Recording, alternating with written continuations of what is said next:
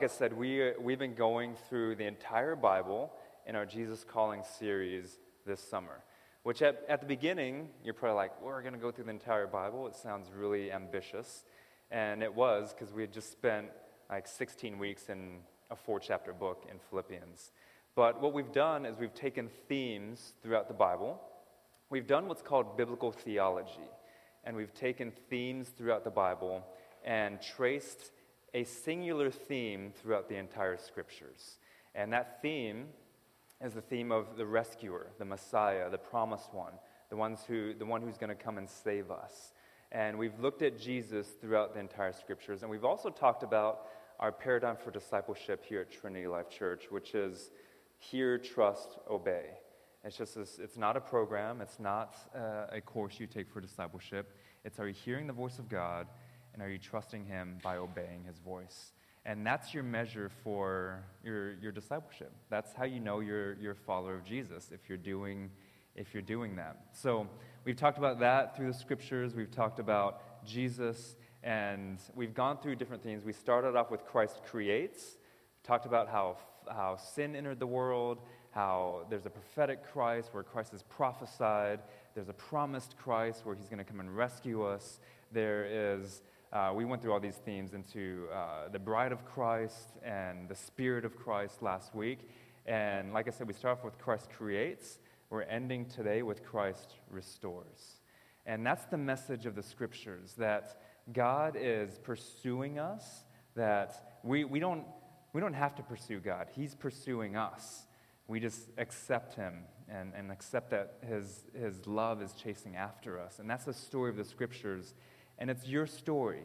Like we enter into that story. That is our story. It's the story of this world, it's the story of this universe, it's the story of your individual lives. And when God seeks restoration, he doesn't, it's not just this cosmic restoration, although it includes a cosmic restoration, but it's an individual restoration for each of us. And one symbol of this is the tree of life in, in the scriptures. And the tree of life uh, begins in Genesis. God, God plants trees in the Garden of Eden, and it's perfect. And he puts two trees in particular in the garden. He puts the tree of life, and he puts the tree of the knowledge of good and evil. And Adam and Eve are to eat of the tree of life, and it perpetuates their life, right? It, it brings them life. And they can eat from any tree in the garden, right? They have uh, an immensity of good choices. But in order to give them free will, God says, there's one tree that I don't want you to eat of. And that tree would be an evil choice because you have all these good choices. He says, don't eat of this tree. And what that does is it creates the freedom of moral choice for Adam and Eve. Because God doesn't want robots that he forces to, to love him. He says, no, you have a choice. You can choose what's good and what I've declared good and, and hear, trust, and obey me. Or you can choose what's evil and not hear and trust and obey me. And Adam and Eve, what end up happening, what ends up happening is who knows how long it takes, but eventually they eat from the tree of the knowledge of good and evil. And and they choose poorly. And that mars the entire creation, right? And and what God does, and you can, a lot of people read this passage in, the, in Genesis and they think God's punishing Adam and Eve, but the Bible is clear on this when the fall happens and sin enters the world, God has to remove humanity from the tree of life. Because if he doesn't, they're going to stay in their perpetual state of sin. And so, what God is showing is grace. So, he removes Adam and Eve from the garden. He sets up uh, his angels around to, to um, guard the entrance to the garden because he's guarding the tree of life from them because he wants to make a way. And he says, I'm going to promise you a Savior is going to come, a rescuer is going to come. So we see the tree of life at the beginning, and the tree of life makes, makes uh, appearances throughout the scriptures. So we get to Psalm 1, and Psalm 1 says that the, the righteous person is, is like someone who's planted by streams of water, yields its fruit in season. And uh, this is a picture, an image of the tree of life. And then we see that same image in the Proverbs. And wisdom is, is personified in the Proverbs, and then wisdom is equated with the tree of life, that wisdom uh, brings life like the tree of life does.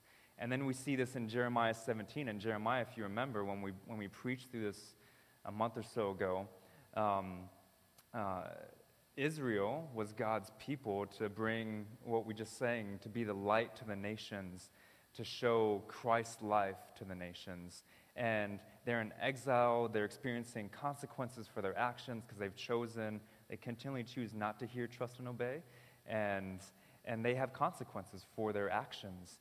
But even in the midst of that, in Jeremiah chapter 17, we hear an echo of Psalm 1 that if you hear, trust, and obey, you will be a tree of life, not just for yourselves, but for the nations. And then Peter actually picks this up in 1 Peter, and he says, Hey, the tree of life is the cross. The cross and Jesus, when he died on the cross, that tree of death, that cursed tree of punishment and execution, actually, God made it our tree of life. And when we, when we partake in Christ's death in the cross and we accept that death, we actually get life. And that's such a beautiful imagery of what the tree of life is. So the tree of life is all through the scriptures here. And then, and Jesus is in this business. He wants to restore things in us. But he doesn't just want to restore things in us, Christ restores in us in order to restore through us. And this is the statement I want you guys to remember as we go throughout the, the sermon today. What Christ restores in you, he uses to restore through you. Okay? So um, let's go into the passage that, that Missy beautifully read. Um, this is 2 Corinthians 5.11. And if you're familiar with the Bible, uh, you're like, our last series is in 2 Corinthians. We still have a whole bunch of we still have this much left, um, but we'll get to that. So, uh, and we'll finish, we'll finish the scriptures today. So, beginning in verse 14, Paul writes to, to the church here. He says, For the love of Christ controls us, it compels us, it, it, um, it, uh, it shows us what, what we should do. And he says, Because we've con- concluded this, that one has died for all, therefore all have died.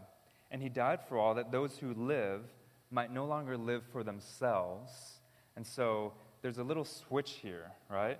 Um, because Christ died for us, and we've died with Christ. Remember, a couple weeks ago, I preached, and the, the statement I, have up, I had up there was die together, thrive together. When we die together, we're going to thrive together as the body of Christ. And this is, this is what he's talking about here. He says, when we recognize we've died in Christ, um, we're, we're going to live not for ourselves, but we're going to live to Christ for the sake of others. Okay, this is verse 15. And, and he says, because Jesus, was, Jesus died and he was raised from the grave. And so when we recognize that the love of Christ controls us, because God's restoring things in us, and that's what this passage is about. And this passage is, we're going to go through four or five things that God has restored in us. If you are a follower of Jesus, if you're in Christ, He's restored these things in you. And you can say, Yes, that's a truth for my life. Um, but there's only like four or five in here. Uh, you got to read the rest of the Bible to figure out what He's, all the other things He's restored. He's restored so many things in us. So, but in this passage, what He's restoring in us is love. And He's showing us what love is. You know, 1 John 4 19 says that uh, we know what love is because Christ loved us first. And that's how we love, because he loved us first. And, and this passage is saying when we recognize and submit to the love of Christ, it controls us, it compels us to action to live for him uh, for the sake of others. Um, I can't tell you how many times I've saved my kids' lives. So I have a five year old and a six year old. One of the common phrases around my household is, I just saved your life. Like, you know that, right? um, kids, kids just, uh, yeah, they, they do dangerous things. Um, and like falling down the stairs, Reagan almost ran out in front of a car, and Missy had to grab her, and we're like, we just saved your life. Like, you're welcome. Um, but my dad, growing up, did it for me, so I figure I should do it for my kids. Um, that's my reason. Yeah. So my dad, my dad saved my life a lot. Uh, I mean, I can think of multiple examples. Uh, I lived in Indonesia for almost four years growing up, and he, we went to, we would have to park our car and then hike to this like remote beach location where we would stay in this hut on the beach. It was our, it was our like getaway from the, the big city. Um, and it actually got wiped out by the tsunami back in, was it 03, 04, somewhere around there. Um, but we would hike in there, and we'd leave our car in the jungle. I mean, it's just like parked there.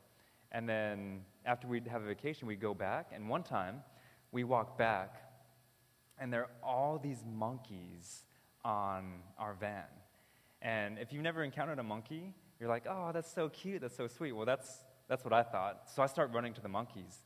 And my dad grabs me, and as he grabs me, the monkeys start, like, in a pack, start to attack, and they show their fangs. They're like rabid monkeys, and they start to, like, you know. Um, and my dad grabbed me, of course. He's like, I just saved your life. Um, and oh, I don't know, I don't remember how it happened, but they shooed the monkeys away or they did something. Um, my dad's ex military, so maybe he shot him or something, I don't know. they, they, did something. Monkeys, monkeys went away. Um, and then that's one time. Uh, another time, we used to live in this two-story house that was that was huge, really high roof, and our air conditioning unit was on top of the house. And I always begged my dad to go on the top of the house with him to help him change. So I was about 10 at the time, and he's like, okay, you can come up, but you need to be really careful. I would never let my 10 year old on top of the roof with me. I don't know what he was thinking. Um, I'm a little more preemptive in my parenting than he is. uh, so went up to the to the roof, and uh, I was the tool guy. Like he would say, "I need screwdriver," and I'd have him the screwdriver and need the hammer. So, um, but I ended up dropping the screwdriver, and I dove after it down, and the roof was steep. I dove after it down the roof, and I just start sliding. And my dad dives after me and grabs my leg and saves me, like from falling off the roof.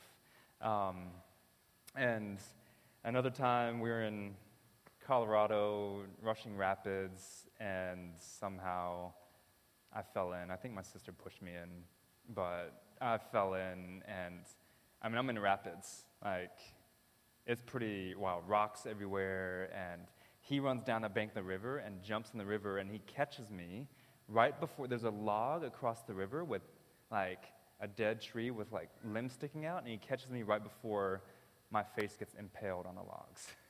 um, so he saved my life a lot. Uh, thing is, um, why would he do that? What would cause him to jump down a roof and grab my leg? What would cause him to not let me go see those cute little monkeys? What would cause him to jump in the river himself and save me like that? And it's just love. I mean, any parent is, most parents, but I would say almost any parent is going to do that for their child, not because of anything, anything external. It's just inherent as a parent. Um, and I would do anything to, to stop my kids from running out on the road or to stop them from getting hurt. And there's nothing that's going to stop me from doing that. It's just an innate reaction. It's love that compels, it's love that's controlling a parent in that situation. Uh, and that's the love of the Father for us. That's what the love, when, when the love of Christ controls us, that's what it looks like. There's an urgency, there's a control there where you just do something like that. I've also seen somebody save themselves so that they didn't get pulled in and save someone else. So, um, at our house, there's, there's a couple steps from the front door, and this guy, he's, I don't know, he's, he's a couple hundred pounds, 250 pounds, something like that he's, he's saying bye to us, and another one of our friends, I won't say who, uh, one of our friends is, is standing on the stoop behind him, and this guy's walking out the front door like this, and he's like, bye, guys, and he misses the step, and he starts to fall back, and if you've been in my house, you'll see that there's, there's bushes, and there's no railing, though, and he's like this, and our friend is standing right here, and he goes to grab the friend's hand, and this guy he knows what's going to happen. If he grabs his hand, he's getting pulled in with him. So he goes to grab, and he's like, no. and he's like, no. and he just flattens our bushes. I mean, they, I think they reco- this was like two years ago. I think they just recovered. I mean, he just totally flattened those bushes. And, uh, and it was so hilarious. I couldn't stop laughing. The guy was okay. Like, nothing happened to him. But I was like, I can't believe you reached out and then pulled back to our other friend. Um, but unfortunately, that's how, that's how we are for the sake of others sometimes. That's the type of love. We think we love other people until something like that happens, and instead of grabbing someone's hand to save them from falling, we pull back. And we think we love others well, but actually, the love of Christ isn't controlling us. The love of ourselves or our, or our pride or our, um, uh, the way we look, our appearance is controlling us. And we pull back and say, No, I don't want to be in the bushes with you. And what this passage is talking about is saying, No, no, no. The love of Christ, if we are in Christ, it actually compels us to action, to live for Jesus for the sake of others. And it breaks fear. And I know at work, guys, you're, you're in a culture of fear. It's tough to be a Christian at work if you're a follower of Jesus. Like, how do you talk about your faith? Everyone actually, it feels like everyone's against you.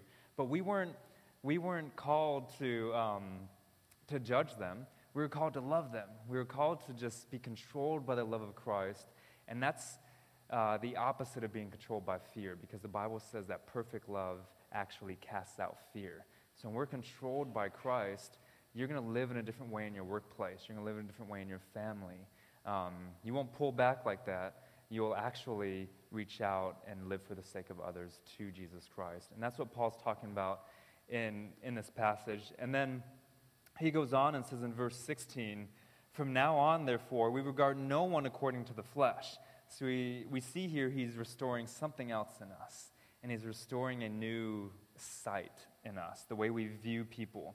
He says, We regard no one according to the flesh, meaning we don't regard, as a follower of Jesus, if you are in Christ, the sight that he's given you is to see people in a new light. And so you don't regard anyone according to their sin anymore. You don't regard anyone according to their accomplishments. You don't regard anyone according to their possessions anymore. You don't regard anyone according to what they can do for you or what they can give you or anything like that, their family background, their heritage, their ethnicity, uh, anything like that, you regard someone uh, not according to the flesh, he says. Even though we once regarded Christ according to the flesh, we regard him thus no longer. And this is why, because verse 17 says, Therefore, if anyone is in Christ, he's actually a new creation. A new creation. And he says, stop regarding people according to what's external. And the new lens you have is regarding people whether they're in Christ or whether they aren't in Christ. Now, if it just stops there, that sounds kind of arrogant. Um, but he says that lens isn't just if someone is in Christ or not in Christ. That lens is actually shaped by love and humility and integrity and righteousness and goodness and patience and kindness and, and all these things in the scriptures that, that uh, God is and that God represents and that God restores and gives to us. And so when you look at people and you say, he's not in Christ or she's not in Christ, it isn't a, oh, I'm in Christ and, and they're not. It's a compassion saying, I want them to be in Christ. And that's what it means to live to Him for the sake of others. Because your lens now is not according to accomplishments or the flesh or sin or anything like that. It's according to love and mercy and forgiveness. And I can go on and on about who God is. So the problem in, tra- in, in community is it's hard to be transparent in community because we think people are still regarding us according to the flesh. But if we're in Christ, we're not supposed to do that. We shouldn't do that. So, a lot of you guys are okay with telling me your issues and your problems.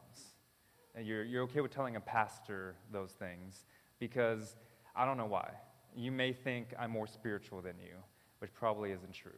You, Maybe it's true. No, it's not. Uh, we have the same spirit. Uh, but you're like, oh, well, he's not going to judge me. Or she's not going to judge me. There's certain people you're like, you know, but that's not, that's not a pastoral privilege. That's a privilege for all of us as believers. If we're in Christ, we're all that way. That's not, I don't see through a different lens than, than you should see through. We're all serving the King, we're all serving the kingdom, we're all in Christ, and if we are, that's the lens that we see through. And so, a, if we're going to build transparency in our church, in our small groups, in body life groups, in, in our community, we have to commit to not regarding people according to the flesh. And Paul says if we're in Christ, that's actually our truth. He's actually restored that in us already. We just have to accept that. So, and he says we're this new creation. And so I, uh, I did a wedding yesterday. Um, Shirley and Tim, for those of you guys know Shirley and Tim at this church, they got married yesterday. It was uh, probably the best ceremony I've been to because I performed it. Uh, no, it was a great. It was a great ceremony. It was a lot of fun. It was it was cool just seeing um, uh, our our church involved. I mean, Christina was helping out. Dolly was helping out. Simon did photography. Um, it was just it was just great to see the the church serving them in their in their wedding. Although Simon got paid, right? So I don't know if that counts. oh, so it yeah, it was just it, it was just an, a fun atmosphere. So they did this cool thing that I've never done in a wedding before. Um, I've never seen it in a wedding. They did a unity vase. So back in the day, 12 years ago when Miss and I got married, they had unity candles. Um, I guess people don't do that anymore. It's not as cool. So they did a unity vase, and what it represents is is there's two two uh, vases of water that they poured in the center vase, and the center vase, when they pour the water in, it changes color. And it makes, it's like two lives, one flesh, unifying in, into the center vase. And it's supposed to represent the spiritual reality of what God does in marriage, how He takes two lives. And, and this is Genesis uh, chap, chapter 2, I believe, and, and brings them into one flesh. And um, I thought it was cool because the water was clear, and when they poured it in, it became blue. It was like yeah, it was, it was pretty awesome. It was like magic. Um, uh, but what people couldn't see in the audience was that they had food coloring in the bottom of the vase. So when they poured it in, that's why it turned blue. You probably could have figured that out, but, but it's, it's still pretty neat. Um, that's what happens. When Paul says we're a new creation, that's what happens. Like, think of that food coloring as a spirit and the Spirit comes in us, and He makes us a new creation. We become a new color. And, and what, it, what it is, it is uh, God doesn't take away, our, take away our personality, our, our gifts, or anything like that. When we get the Spirit, we become what we should have been all along. We become a new creation that God says, Those gifts, now I've restored those things in you. Now I can uh, use you and use those things through you to impact the world. So, Paul's talking about that here, and in the next few verses, uh, in, starting in verse 18, um, he says, All this is from God, who through Christ reconciled us to himself. So we see there that God restores peace in us. That's what reconciliation is. He's restoring peace. And, and so he says, This is all from God. This is God pursuing you. Religion says you pursue God. The Christian faith says God pursues you. And that's why it's so unique and so different because it's not about what you do. It's not about your good deeds or your bad deeds. It's not about do, do, do or don't, don't, don't. It's about Christ, Christ, Christ, in Christ and God pursuing you. And, and he says here, so all this is from God, who through Christ made peace, reconciled us to himself, and then he restored that in us and gave us the ministry of peace, the ministry of reconciliation. That is, in Christ, God was reconciling the world to himself. And when he did that, he didn't do it in condemnation, he didn't do it in judgment. He didn't say, You guys are wrong and I'm right. He didn't say, Stop living that way. He didn't say, Your sin is bad. He actually said, I don't count your trespasses against you. I don't count your faults against you. And when he did that, in verse 19, it says, and then he entrusted to us an eternal mystery, a mystery from, from eternity, from the ends of time. He entrusted to us the message of peace, the message of reconciliation he gave to us. And so God restores peace in you. Christ, when he's in you and you're in him, he restores this peace in you. And then he wants to work through you to restore peace in this world. And we can only do that through the maker of peace, through the one who, who is peace. And then he says in verse 20, Therefore, because of all this, therefore, we are ambassadors for Christ, God making his appeal through us. And we implore you on behalf of Christ, be reconciled to God. Um, ambassadors are emissaries, they're representatives of kings, of heads of state. And so when an ambassador is in another country, and that's the thing, an ambassador gets sent to another country, right? They live in that other country. Um, and they represent that nation, the entirety of that nation, in a whole new country. Missy and I have uh, been to a U.S. ambassador's celebration dinner. Um, this guy's name is Thomas, or he's dead now in 2014. His name is Thomas Melady, and he uh, was an ambassador under three different presidents to Burundi, Uganda, and then the uh, Vatican City um, over Bush, Clinton, and Nixon. And uh, why did, we got invited because we knew somebody who knew somebody. So um, we were there. We were in D.C. at this really, and I, I felt like totally out of place, but it was awesome. Um, and they just celebrated his life as, as someone who served his country and represented the country well. Not all ambassadors represent the country well, but he represented the country well in these three different nations. And it was so unique and, and just amazing to see how um, appreciative everyone was of his service and how unique it was. Uh, and that's, that's what an ambassador is. Um, an ambassador is supposed to represent the king, the nation, the, the state. And, and then embassies are, are, are the same way. So Missy and I were in uh, Tripoli, Libya, a few years ago after the Gaddafi regime fell. Um, and it was, it was crazy. Um, I mean, we hadn't been in such a volatile environment before, just automatic gunfire all the time, um, car bombs going off when we were there. Uh, and um, yeah, militia controlled, uh, airport militia controlled, everything. But um, we were there for almost two weeks, and we were going out of the city at one point to these ruins outside the city, and this envoy passes us of like, I don't know, five or six, seven black Suburbans going like, who knows, 200 kilometers an hour. I mean, they were high speed. It was like a movie, just in a line, high speed.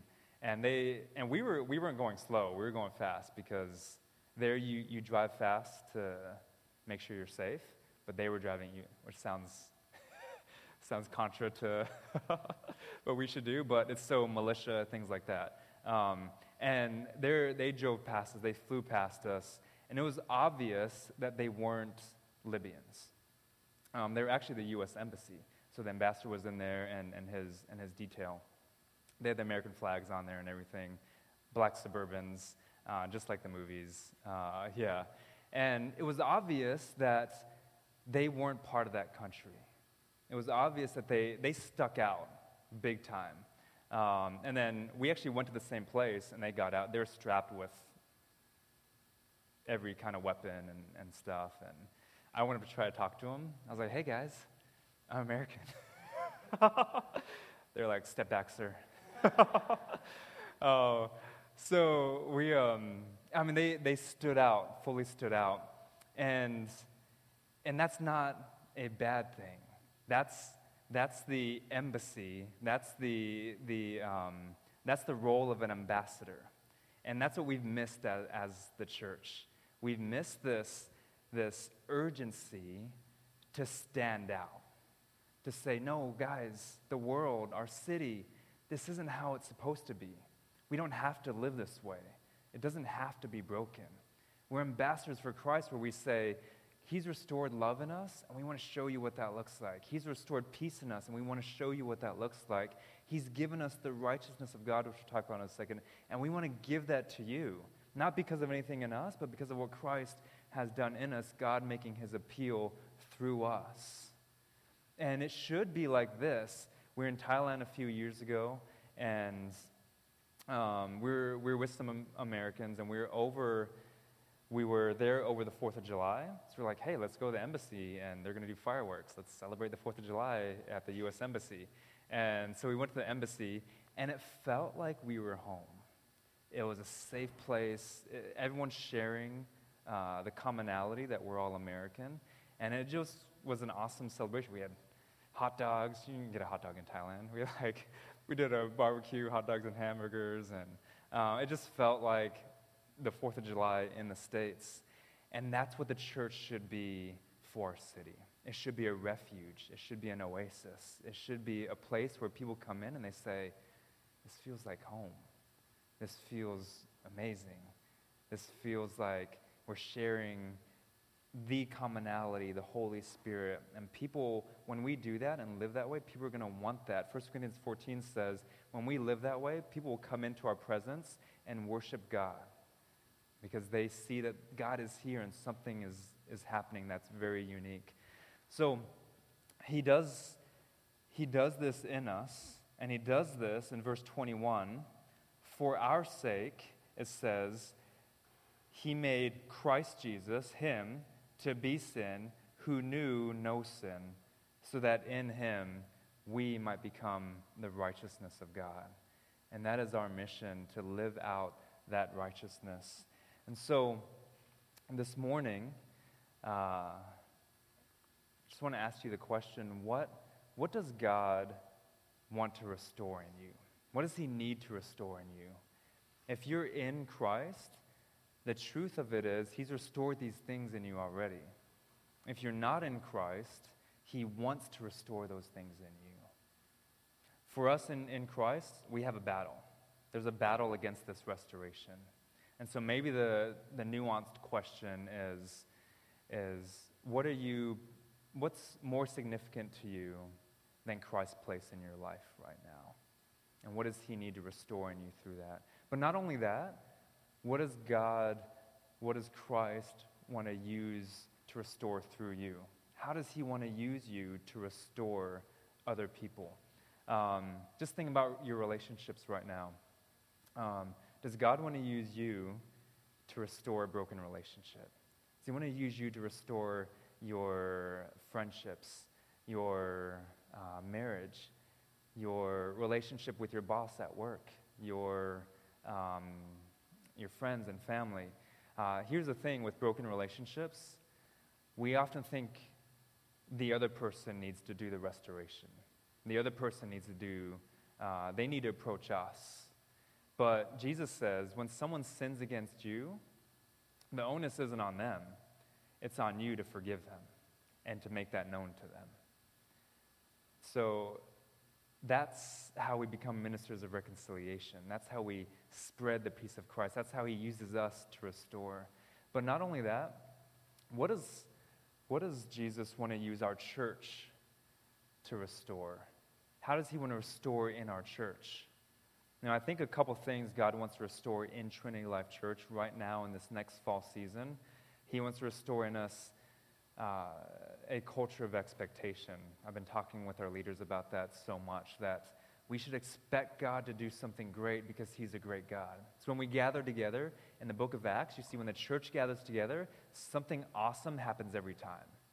Why don't we expect that? How about joy, the joy of serving? We should, we should ask God to restore just the joy of living for Him. Um, some of you who've been a Christian for a while, you might be lost in the uh, monotony of it or the mundaneness of it, and you just need that restoration of that joy. Ask God for it. He wants you to, to serve Him joyfully, He wants you to live for Him joyfully. But then what does God want to do? How does He want to use Trinity Life Church to restore our city? That's a question we should always be asking. Because it's not about, it's not just about what God wants to restore in us, remember? When Christ restores in us, He uses that to restore through us. And so we want to restore things in our city. We want to go into St. Jamestown. We want to go into uh, the rest of our city and be a part of restoring culture. We want to be a part of restoring the perception of the church in our city. That's been a big part. That's been a big part of the story of Trinity Life Church, is helping to restore the perception of the church with our city as a whole. And that's our privilege as ministers of reconciliation, as ambassadors of Christ Jesus. And here's the really awesome thing this is Revelation chapter 22. I talked about the tree of life at the beginning, and this is the last instance of the tree of life in the scriptures. The Bible begins with the tree of life and then it ends with saying, We are that tree of life. Like, we, that tree of life is supposed to be for this. So he says here in Revelation 22, the Apostle John writes, The angel showed me the river of the water of life it was bright as crystal. It was flowing from the throne of God and of the Lamb. And it was through the middle of the street of the city. And that's what we need to be. We need to be through the middle of the street of the city. And also on either side of the river, the tree of life. So it was split. The river splits the tree of life in half, and the tree of life has grown around this river because the river gives it life, these streams of water and it yields its fruit, and it yields 12 kinds of fruit, one for every month, it says. And the leaves of the tree were for the healing of the nations. The leaves heal the nations. And no longer will there be anything accursed, but the throne of God and of the Lamb of God will be in it, and his servants will worship him. And they'll see his face, and his name will be on their foreheads. It will be their identity and night will be no more. For they will need no light of lamp or sun. For the Lord God will be their light, and they will reign forever and ever. That's what we're called to be in our city. Because when Christ restores those things in us, we get to restore those things in our city we get to restore those things in our world. That is what we were created to do. That's what we were created for. And the story of the scriptures is us figuring that out. Is God coming to us and saying, This is what you're created for. My image is in you. You are my son. You are my daughter. And I want to free you to live for my glory to be ministers of reconciliation, ambassadors for Christ, to be a tree of life for your city, for your nation, and for the world. And so, if you're not in Christ this morning, that's the promise of Christ in you to restore those things in you, to show you what you were meant to be. And if you are in Christ this morning, you've forgotten that. You need to press into that, accept that truth because it's a reality for you. Whether you, you live that out or not, it's your reality. And you just need to accept that reality and live that out through your marriage, through your singleness, through your friendships, in your workplace. You are the agents of restoration to restore integrity and wholeness and peace and life and righteousness and all things that are good from God. Let's pray. Father, thank you so much for your word. Thank you that it is beautiful, that it is glorious, that it is always building us up and encouraging us. And Father, I pray that uh, each of us individually would, would recognize these truths in the Word. And that today may be the day that somebody first accepts those as truth. I pray that you just draw us to yourself, Father, that you'd show us your glory, that you would show us your love, that we would know it but not just that it would be restored in us, but that you would use us to restore it in others. That we would live to you, Lord Jesus, for the sake of others. Because you became sin. When you knew no sin, so that we might become the righteousness of God. What a powerful statement that we are your righteousness, God.